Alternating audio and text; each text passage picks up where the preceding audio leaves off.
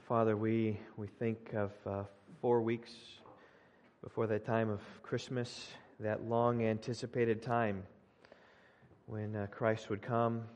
And even as the, the theme of the, the candles here, the celebrated worldwide, and we can join in with so many Christians across this globe, thinking and celebrating of the, the coming of Christ.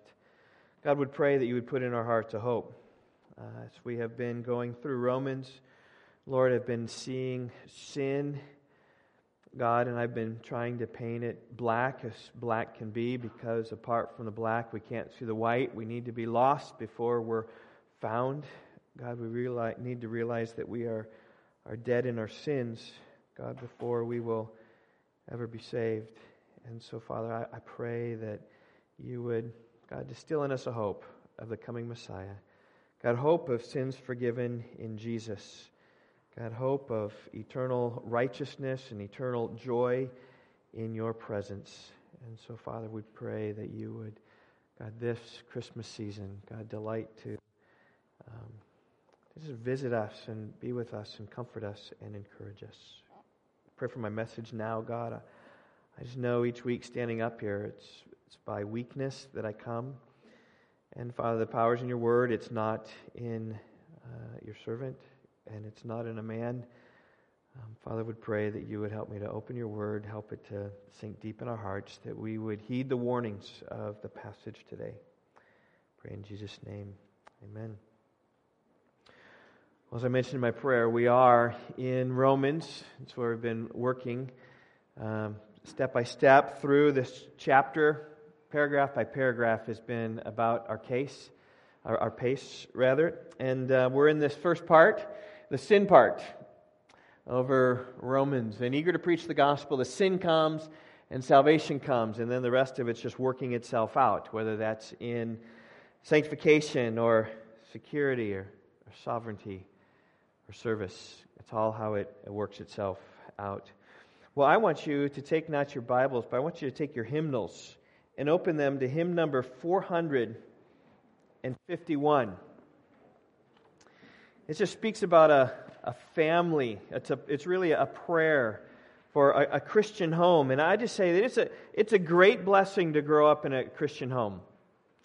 When mom and dad love each other, when dad models servant leadership, and mom is, is happy, supporting, and helping, where the fear of the Lord is taught, where where peace reigns in the home, where scriptures are memorized, the Bible's read, where prayers are prayed, where the gospel's believed, where the Lord is sought in good times and in bad. When children are loved and accepted and appropriately disciplined.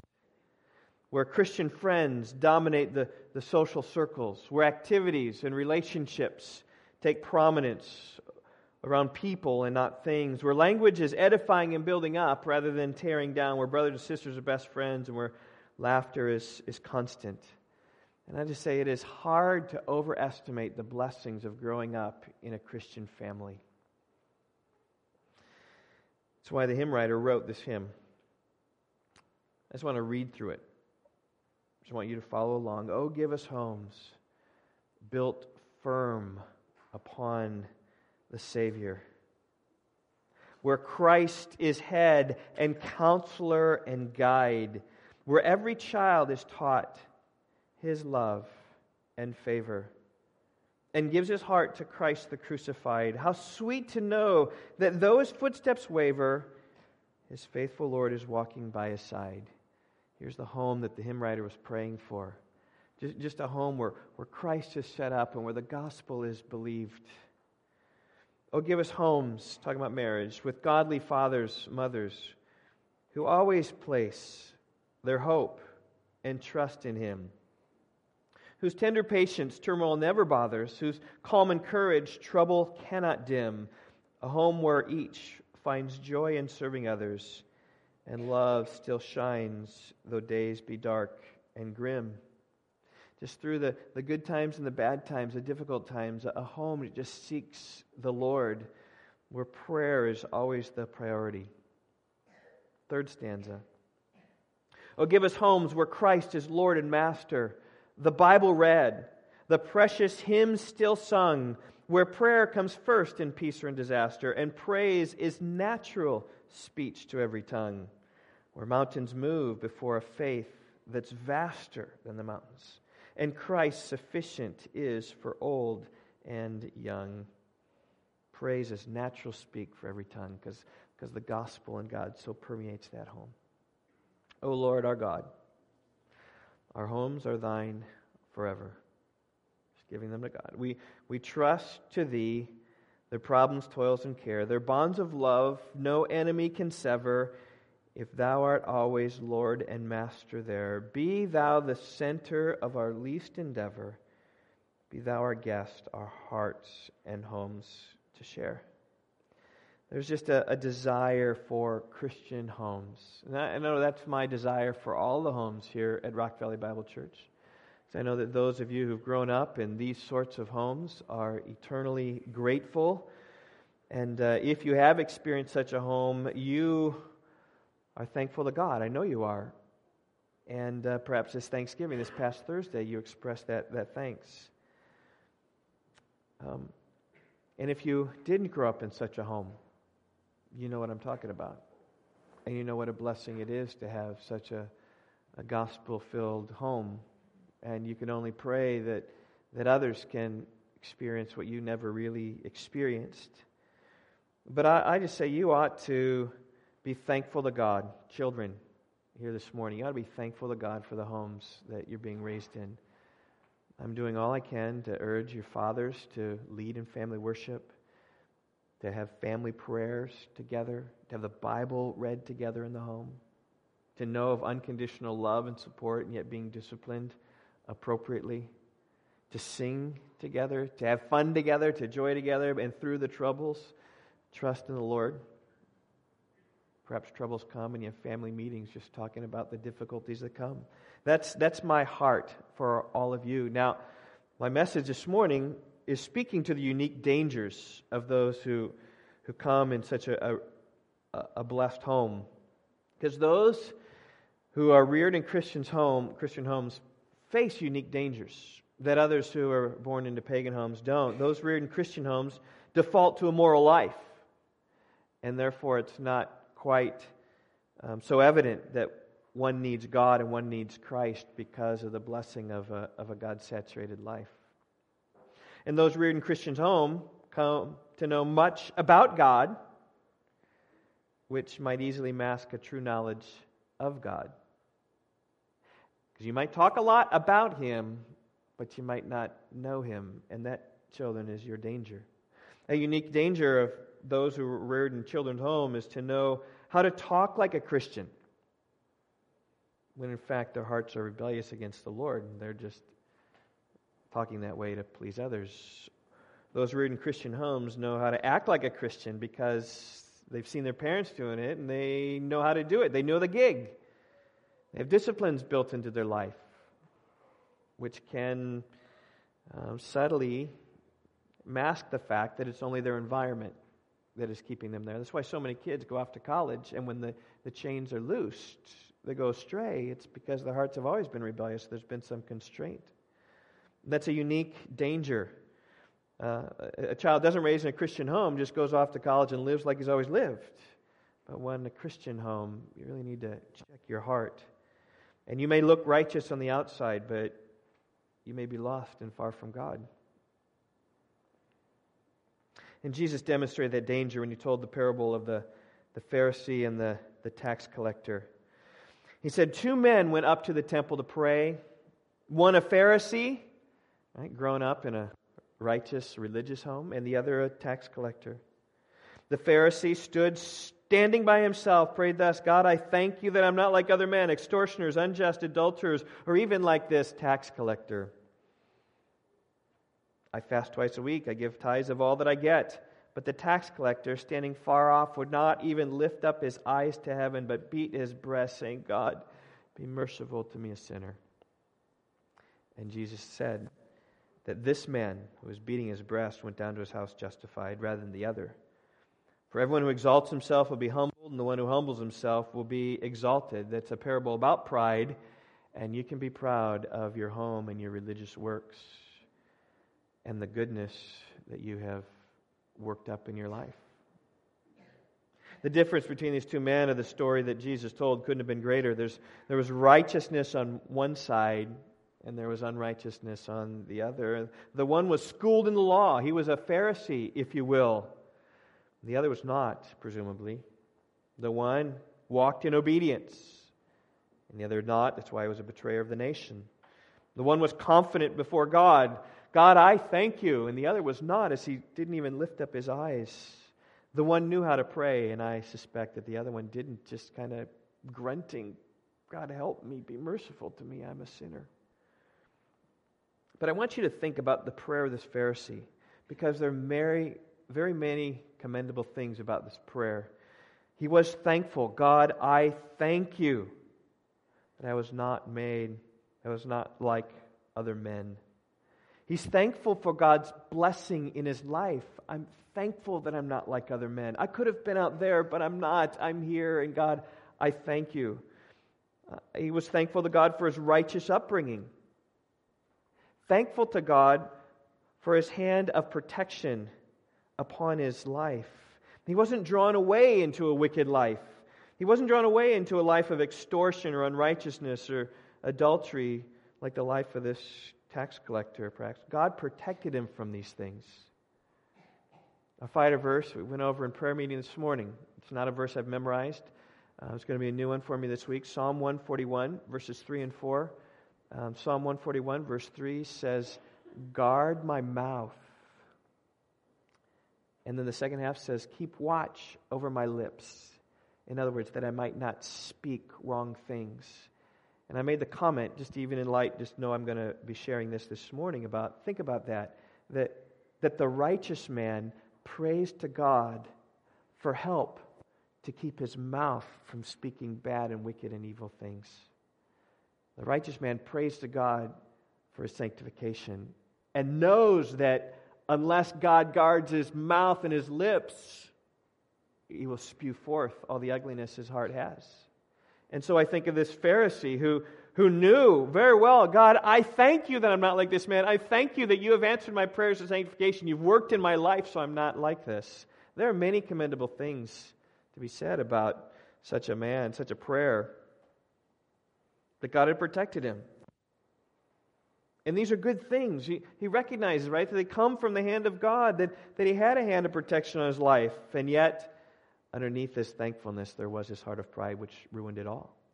That was the point of Jesus' parable. Whoever exalts himself will be humbled, and he who humbles himself will be exalted. He prided himself on his commitment, his life of obedience.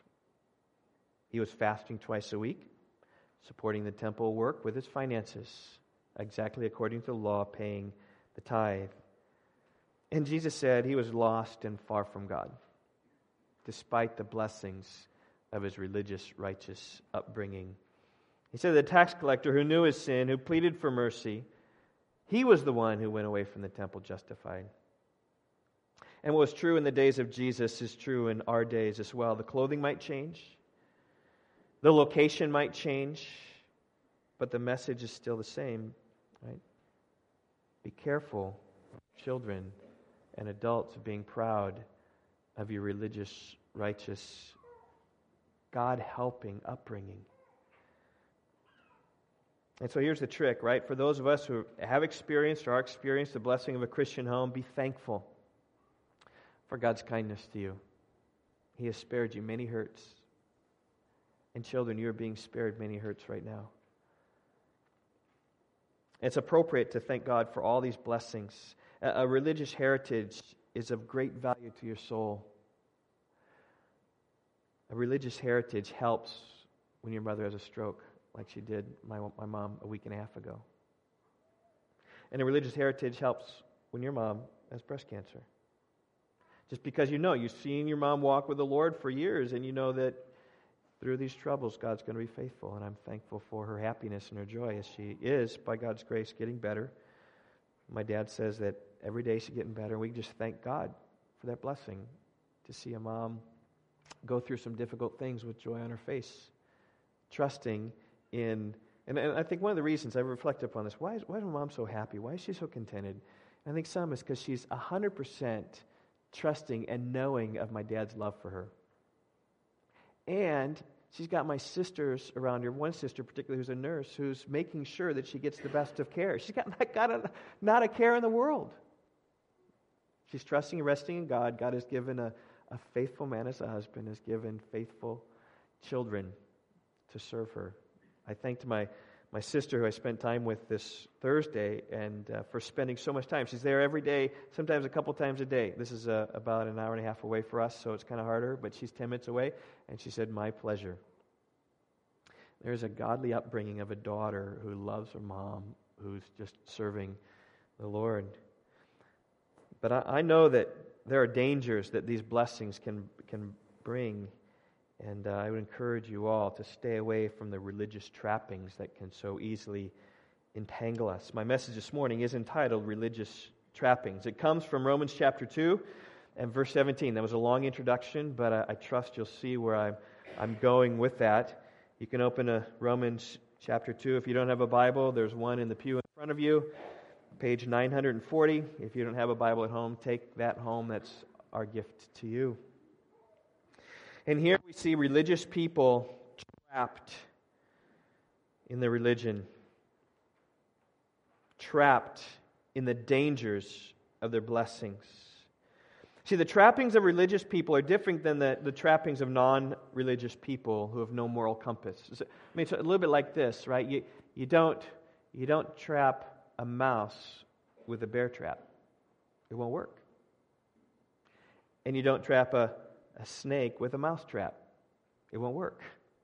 And so these are our religious trappings that we see as Paul just opens up and exposes sin.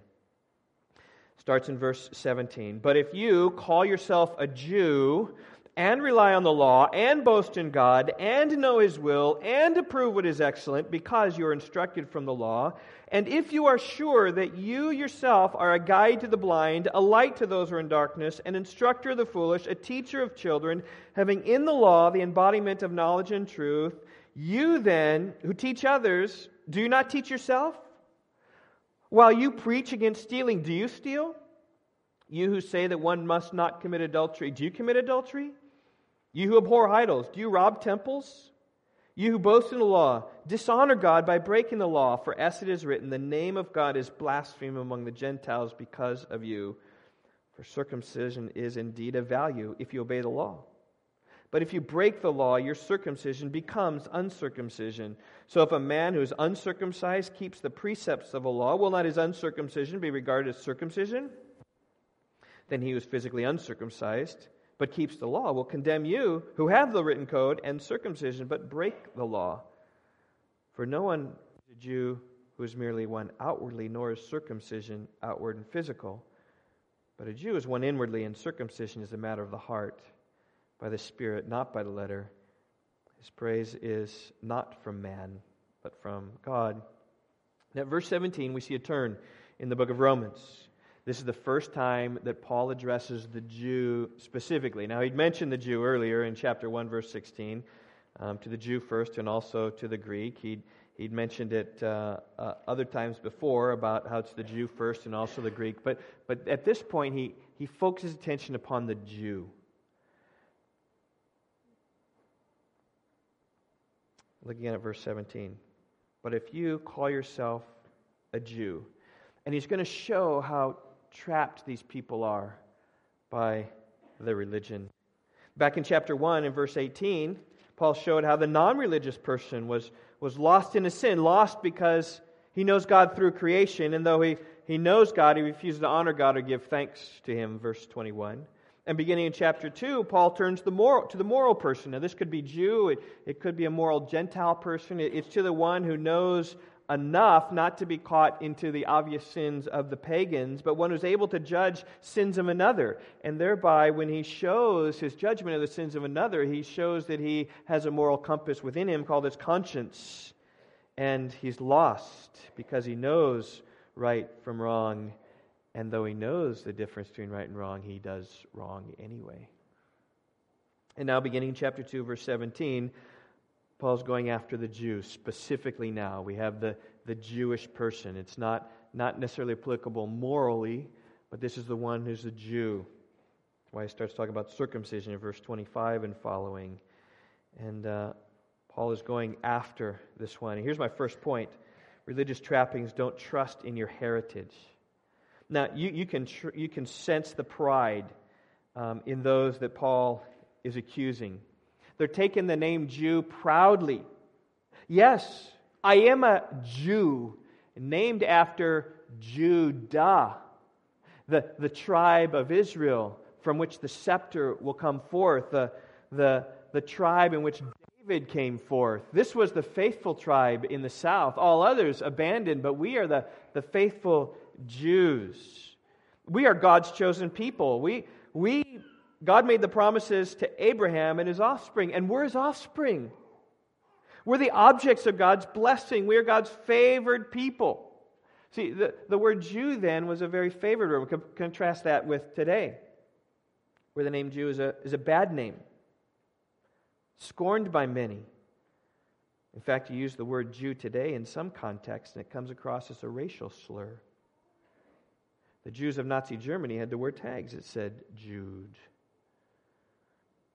But not so with Paul when he uses it here. He's appealing to the racial pride bound up in the Jews. And, and you can hear that pride. You feel that pride in verse 17 and 18. All the blessings, right? If you call yourself a Jew and rely on the law and boast in God and know his will and approve what is excellent because you are instructed from the law. I mean, these are good things. It's a good thing to rely upon the law. Psalm 37, verse 5 Commit your way to the Lord, trust in him, and he will act. Right? Trust in the Lord with all your heart. Rely upon Him, and He's going to act. It's good to rely upon the law. It's good to boast in God. Psalm 20, verse 7. Some boast in chariots and some in horses, but we boast in the name of the Lord our God. It's good to boast in God. It's good to know the will of God. Your word is a lamp to my feet and a light to my path, Psalm 119, 105 says. It's good to approve what's excellent. Whatever is true, whatever is honorable, whatever is right, whatever is pure, whatever is lovely there's any excellence, if there's anything worthy of praise, let your mind dwell on these things. It is good to approve the things that are excellent. It's good to be instructed from the law. Psalm 118, verse 35. Lead me in the path of your commandments, for I delight in it. It's a prayer to God God, lead me in the path that you have prescribed. These things are good. It's good to be a man of God, it's good to boast in the Lord. It's good to submit yourself to the will of God, to be a student of Scripture. Now, the problem comes when this becomes your trust and your boast. See, there are many people in the world, and I'm just calling it heritage, right? Trusting that they have the Jew, trusting that they have the law, trusting that they know all these good things about God. And there are many people in this world who trust in their heritage, the goodness of their family, right? This is our family name. This is who we are. And it's a good heritage, oftentimes. They trust in their standing in the community. They're righteous citizens. They, they have some say, they have some sway. They know the mayor. They've had the mayor over for dinner at the house. They trust in the identity of their religion, right? This is the religion that I have. And, and, and such a good religion. And I can't tell you how many people I've spoken with over the years things start to turn spiritually, and we talk, I talk to them, and, and they start identifying themselves by a particular denomination. I say, what, what, what, what denomination are you? Well, I often just kind of say this I'm non denominational, I'm a Bible believing Christian who believes the gospel of Christ. It's just something like that. And, um, but people often say, well, I'm Methodist, or I'm a, I'm a Catholic, or I'm a Presbyterian, or I'm a, I'm a Baptist.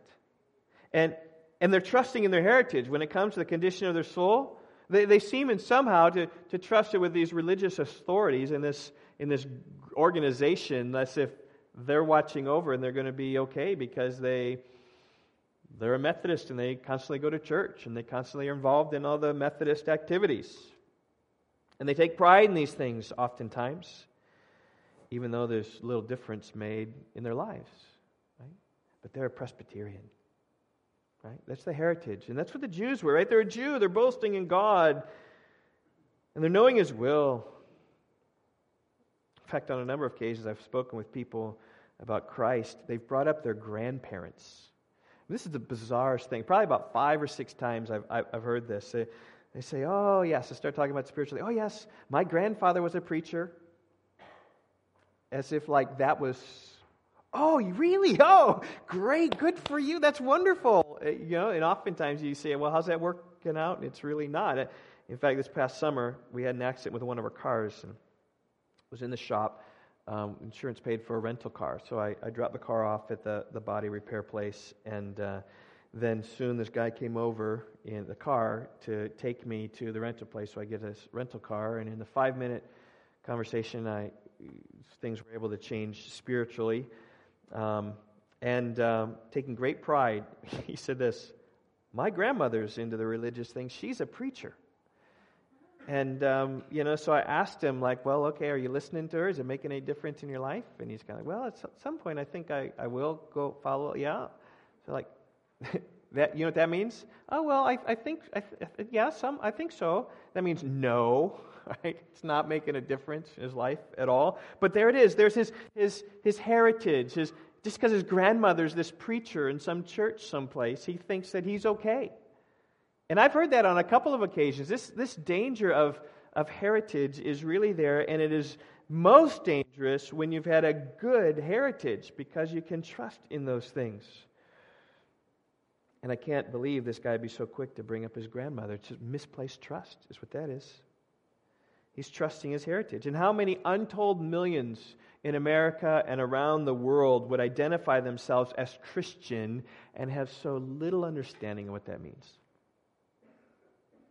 In um, 2014, that was just two years ago, a survey was, was conducted, and 70% of Americans today identify themselves as Christian. I'm just saying that that's, that's where professing people are. That's they're trusting in her- they're trusting in the heritage. I think even Thanksgiving, right? The pilgrims came over, and some heard the story. They're trying to they're trying to say, right? It's Turkey Day, right? But you remember last week, right? It's not it's not Turkey Day. It's Thanksgiving, right? And so many people have kind of think about the pilgrims. They knew they fled because of religious freedom, and so there's no there's some kind of Christian heritage. People, when they say they're Christian, that's just their default. They, they don't, but they're trusting in some sort of heritage. Now, it's 70% of Americans, it's 50% Protestant of all different forms, whether it's mainline or evangelical Protestant, and 20% Catholic. Here's the interesting thing that's down from 78% two years ago. Uh, seven years ago, rather. In seven years, it's gone down 8%. And at the same time, up about 8, 8% has been the non affiliated, which are about 20% of our population now. Like, no, no religion at all. So we're losing a heritage, but so many people, right, in, the United States are trusting this heritage. They're Christian. They have no idea what it means. And I've trusted there are probably Jews here who have no idea what it means even to rely upon the law. So much of it was cultural. But here's my warning don't think it can't happen to you children especially. You grow up a good heritage at Rock Valley Bible Church. Moms and dads love each other. We have a church family that feels like a, a, family reunion every Sunday. At least that's what I'm aiming for. Right? We see family, we see kids, we see joy right here among us. And, and you may call yourself a Bible believing Christian and be lost in your sin because you're trusting. I, I remember growing up at Rock Valley Bible Church. We believe the Bible. The pastor preaches these long sermons. Bible is our middle name.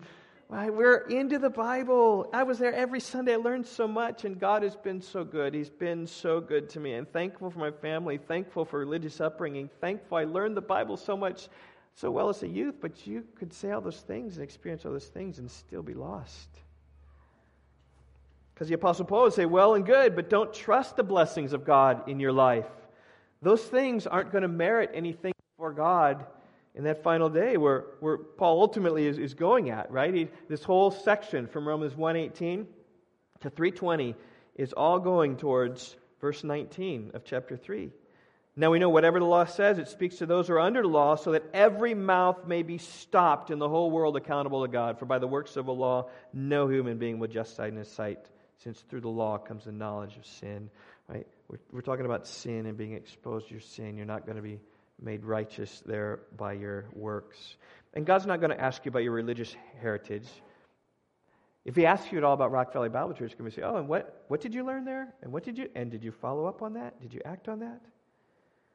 Because as we learned last week, Romans chapter 2 verse 13, it's not the hearers of the law who are righteous before God, but the doers of the law who will be justified. And that's right exactly where Paul is heading in verse 19. See, because it's more than just this heritage. It's more than, than your grandmother preacher, okay? It's more than your parents believing. It is in and through you that trusting in Christ is going to make the difference. And you, you will know the blessings of God if you are around a, a Christian home. And those will spill over to you, and you, you will be so blessed. But all that will be lost if you don't trust in Christ personally. Because too often people trust in what they know rather than in who, who they know. Here's my second religious trapping don't trust in your heritage. Secondly, don't trust in your learning. By that, I just mean don't trust in what you know about God, as if knowing about God is okay. Verse 19 through 24 Right? Let's get a running start, verse 17. But if you call yourself a Jew and rely on the law and boast in God and know His will and approve what is excellent because you're instructed from the law, right? If you've got all these blessings of being around God and being around His Word and being around His people, and if you are sure that you're a guide to the blind and a light to those who are in darkness, an instructor of the foolish, a teacher of children, you're sure of these things, right? You're the teacher, having in the law the embodiment of knowledge and truth. You then, who teach others, do you not teach yourself? In other words, coming right back to how you live. Well, you preach against stealing, do you steal? Well, you say that one must not commit adultery. Do you commit adultery? You who abhor idols, do you rob temples? You who boast in law, dishonor God by breaking the law. You may have this religious heritage, but your life may not show it. As is written, the name of God is blasphemed among the Gentiles because of you. I want to summarize up that whole section with one word. Here it is it's hypocrisy. Hypocrisy. And hypocrisy is a religious trapping.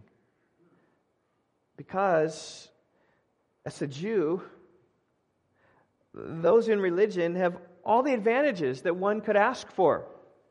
I mean, the Jews, particularly, right? They, they were people of God, trusting the law, knowing His will. They were guides to the blind. People walking in darkness have seen a great light. That's what we celebrate. Jesus coming, right? The light has come. They believed that they were the light guiding those who were in the darkness. They were instructors of the foolish, teachers of the children. They had, in the law, verse 20 says, they had the embodiment of knowledge and truth. We have the embodiment of knowledge and truth right here. We have it. There are many people who don't even have this. Right? If you don't have a Bible at home, take the one in front of you. It's our gift to you. People take them because they don't have them.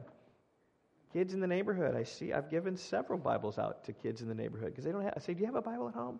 They say, "No," and so I give them a New Testament or I've given them Bibles. They ask for Bibles. They don't have any because their homes don't have any, and many homes don't have any. Or if they do, they they sit up on a shelf. Maybe yours sits up on a shelf someplace. But we have in the law the embodiment of knowledge and of truth. And these Jews had great learning, poised to be great teachers. And what did they do? They, they were teaching others. But verse 21 says they weren't teaching themselves. It's the essence of hypocrisy, really. And Jesus said to these same Jews, Woe to you, scribes and Pharisees! Hypocrites.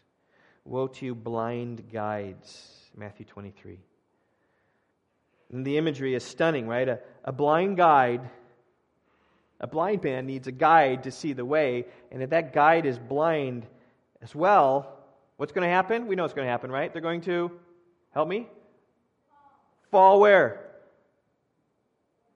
Fall into a pit, right? If a blind man guides a blind man, both will fall into a pit.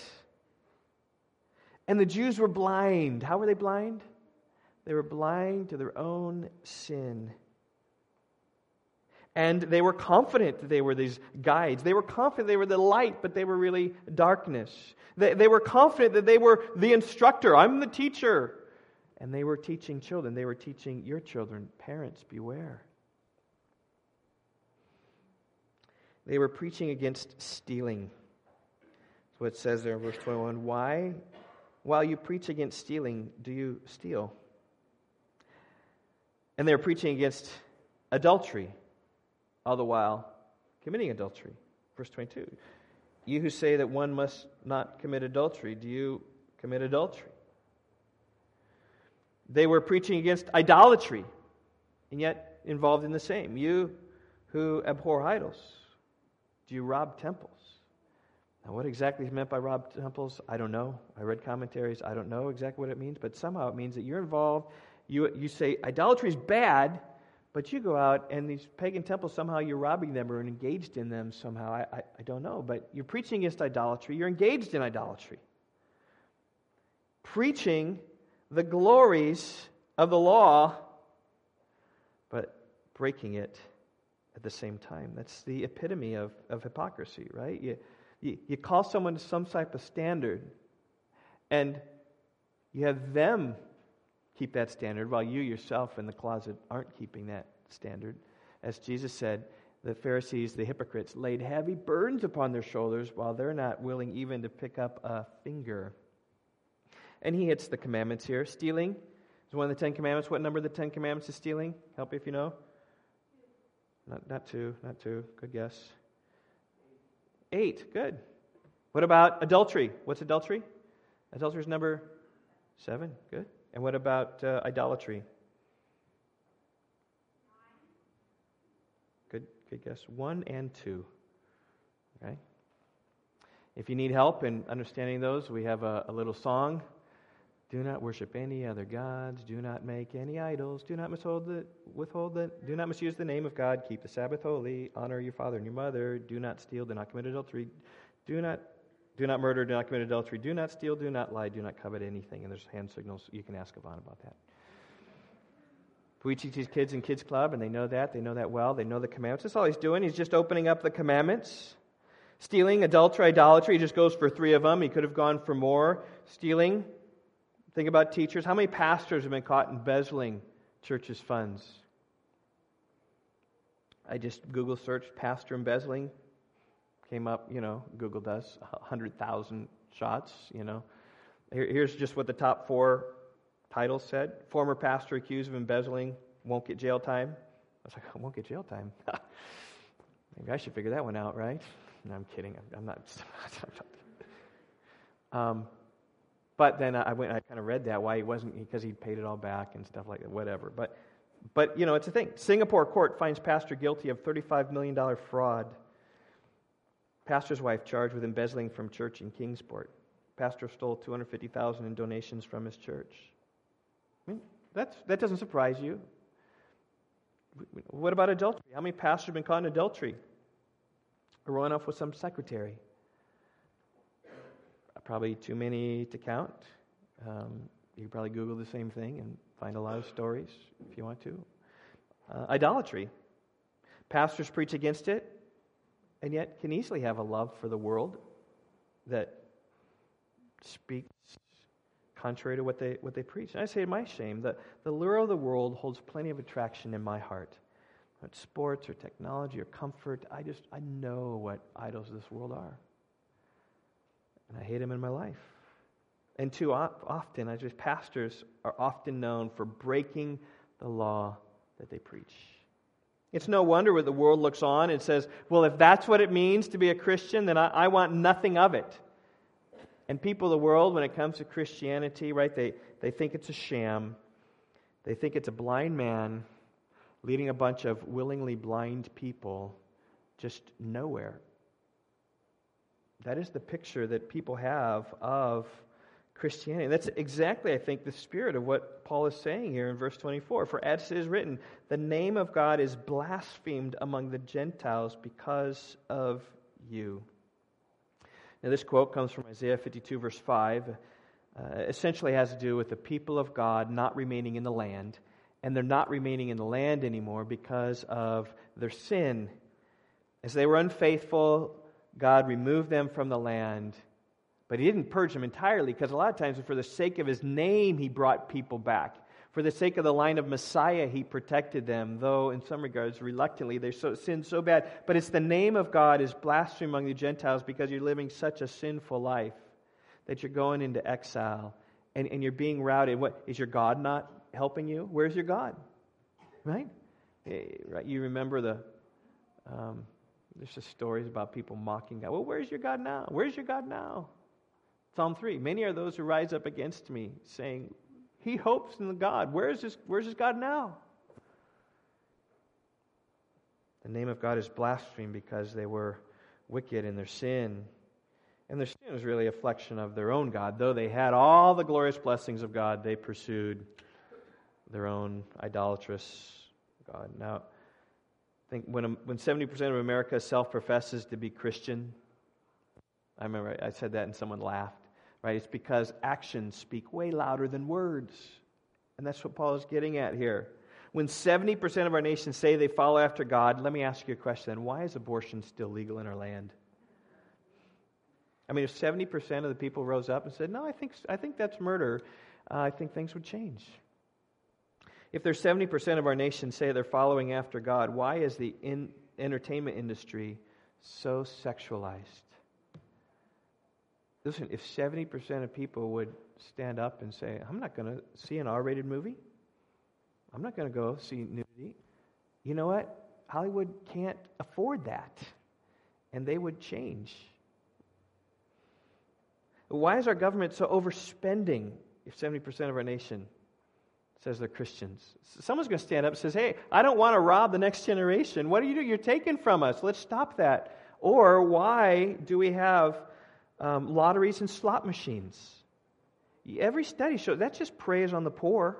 That's government officials preying on poor people, taking that money. A guaranteed loser you ever seen casinos? Why are they so big and why are they so glamorous? Why are they so glorious? Because they've taken your money that you've tried to gamble. You're always going to lose.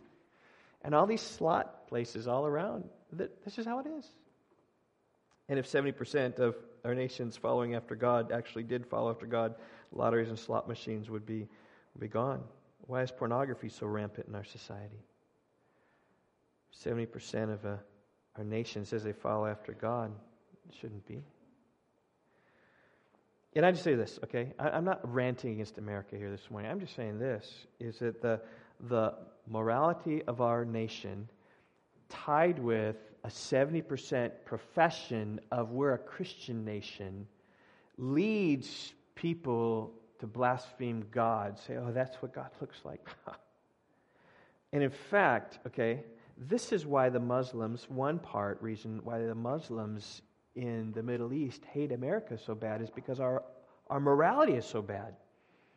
Now, a lot of that's external and it's not right, but that, that comes. Oh, there's this Christian nation. That's the fruit of Christian nation.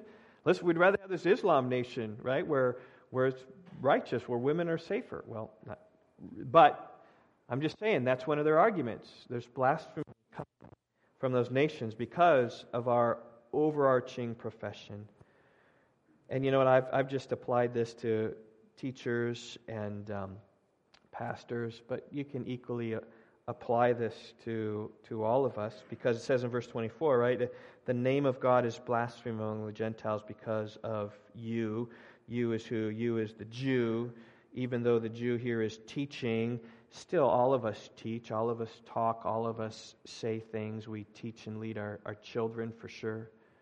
But that's why I put, I put my point, right? Don't trust in your learning rather than your teaching, unless you say, oh, Steve, that's just your problem, right? Because you're a pastor. No, no, no. This is all of our problem. If you trust in the Lord, if you boast in the law, if you have this religious heritage, what are you doing? Listen, right? You're a representative of Christ. And the world is watching you. It's watching you to see if you really believe the things you say you believe. And sometimes it's watching to see if you really believe what they know you should really believe because they know what the Bible says. And when they catch you not acting the way God says you should act, the way that you say you should act, they say, Ha! Hypocrite, wrong. I knew you didn't believe that. And, and they believe that it's a sham and they're looking for that excuse so they can get out of hot water. It gets them off the hook. That's the world, but your children are watching as well. There's lots of blessing growing up in a Christian home, but they're watching you. They're saying, Dad, are you stealing? Are you honest? Honest with your employer's time? Honest when the receipt rings up wrong in your favor? Are you, are you correcting that? Giving it back to the cashier, saying, oh, oh, I think a mistake was made? Other possessions in your house that are other people's? Are you stealing? Uh, what about committing adultery? Now, I don't suspect anybody here is committing adultery, all right? Maybe, if so, God will convict your hearts right now. But listen, right, there's other ways that you can commit adultery, right? When your talk is like the banter talk of people at work, or when your eyes wander where they shouldn't wander, or, or any wrong, explicit relationship with someone of the opposite sex that's just, just starting. I mean, adultery doesn't just start and stop, there's a, there's a ramp going up to it. Or engaged in pornography. I mean, that's, that's a rampant sin in our nation today. It's a rampant sin in the church.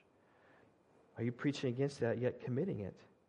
What about idols? You say idols are wrong, but are you, are you committing idolatry yourself? I mean, what's filling your mind? What's filling your heart? What's filling your talk? Is it filled with things and stuff and just wanting more? Are you really, when it comes down to it, worshiping whatever, some American something, whatever, some technology or your Bible? Just say, okay, well, how, how much time is, is your Bible getting or the other things? Whatever's getting your time gets your attention. That's what you're worshiping. Listen, right? And if the truth were known, based on what I said today, we all know our guilt. Okay, I'm, I'm included in this as well. We know our guilt. We know that we've not lived righteously. We know that our mouth is shut. Chapter 3, verse 19. And we know that we're hypocrites. That's the point, is to expose us in our sin that we might see our guilt, that we might run to Christ. Because here it is the antidote to hypocrisy is confession and the gospel. The, the way to solve being a hypocrite, saying one thing and not doing that, is to say, Yeah, I'm not doing it. But there's hope in the gospel that in Christ I am doing it. And that's where forgiveness of sins comes. So turn over to Romans chapter 4. Look at verses 7 and 8. Now, I had planned to finish chapter 3 today, but I'm not, I'm not going to. We're just going to we're just going to park here and just reflect upon how we solve our hypocrisy problem, what we have. How you solve that problem with your kids, how you solve that problem with your coworkers, how you solve that problem with your family, with your wife. And you solve it through confession, through the gospel. Here's the hope of the gospel, okay? I've tried to hit hard on sin, right, like we are here in the, in the gospel, right? We're Romans, eager to preach the gospel, but sin's got to come hard. The bad news has to come before the good news. And the good news is coming in chapter 3, verse 21. I'm anxious to get there, but Dallas counseled me today. Don't be so anxious because we need to see, need to be lost first before we can be saved, right? So we'll we'll get there. But look at chapter 4, 7 and 8. Blessed are those whose lawless deeds are forgiven, whose sins are covered. Blessed is the man against whom the Lord will not count his sin. You know, I, I opened my sermon talking about the blessing of a Christian household and just the innumerable blessings that that is. And those are blessings. They, they bring with themselves dangers. But this is the greatest blessing that can be there. Even that's what David says. Blessed, verse 7. Blessed, verse 8, quoting from Psalm 31, when, when he had sinned, and he said, I didn't confess my sins, my, my bones were drying up. But I confess my sins to thee. And it all like opened up. And then he's saying, Blessed are those whose lawless deeds are forgiven, whose sin is covered. Blessed is the man against whom the Lord will not count his sin. Now we thank God for the wonderful ways that he has blessed us and our family, right? But nothing is greater than sins forgiven in Jesus Christ. That's where our greatest blessing is. That's where our greatest hope is. That's where Romans is going. When we see the darkness of our sin, we're going to see that by the works of a law, our, our flesh isn't justified in God's sight, that we are hopeless in our sin, and Paul's trying to drive us to our hopeless despair. We might realize that all we simply need to do is acknowledge our sin to God confess and believe on Jesus, and, uh, and we can have the greatest blessing of all the blessing of sins forgiven. So, this message, particularly children, you're being grown in a Christian homes. So, rejoice in that. But rejoice greater the blessing of the gospel that you can receive simply by believing in Jesus. So, let's pray. Father, I pray in your grace you would open hearts and minds, God, where, where sin abounds, as we're going to see in Romans 6, grace does superabound. God, there's none of us in this room who is without hope. God, we all have hope in Jesus if we would but turn to Him, confess our sin, turn to Him. So, Lord, we pray that we would be a church of, of those who are, are looking to Christ and are trusting in Him with our whole hearts, that we might know the blessing of forgiveness and might leave this place happy and might uh, see happiness and joy and pleasures reign in our home. God, because that's what you desire. You desire our joy and our happiness. You command our joy and our happiness. And so, God, I, I pray that you would strengthen us for these things. Take your word, plant it deep in our souls. We pray in Jesus' name. Amen.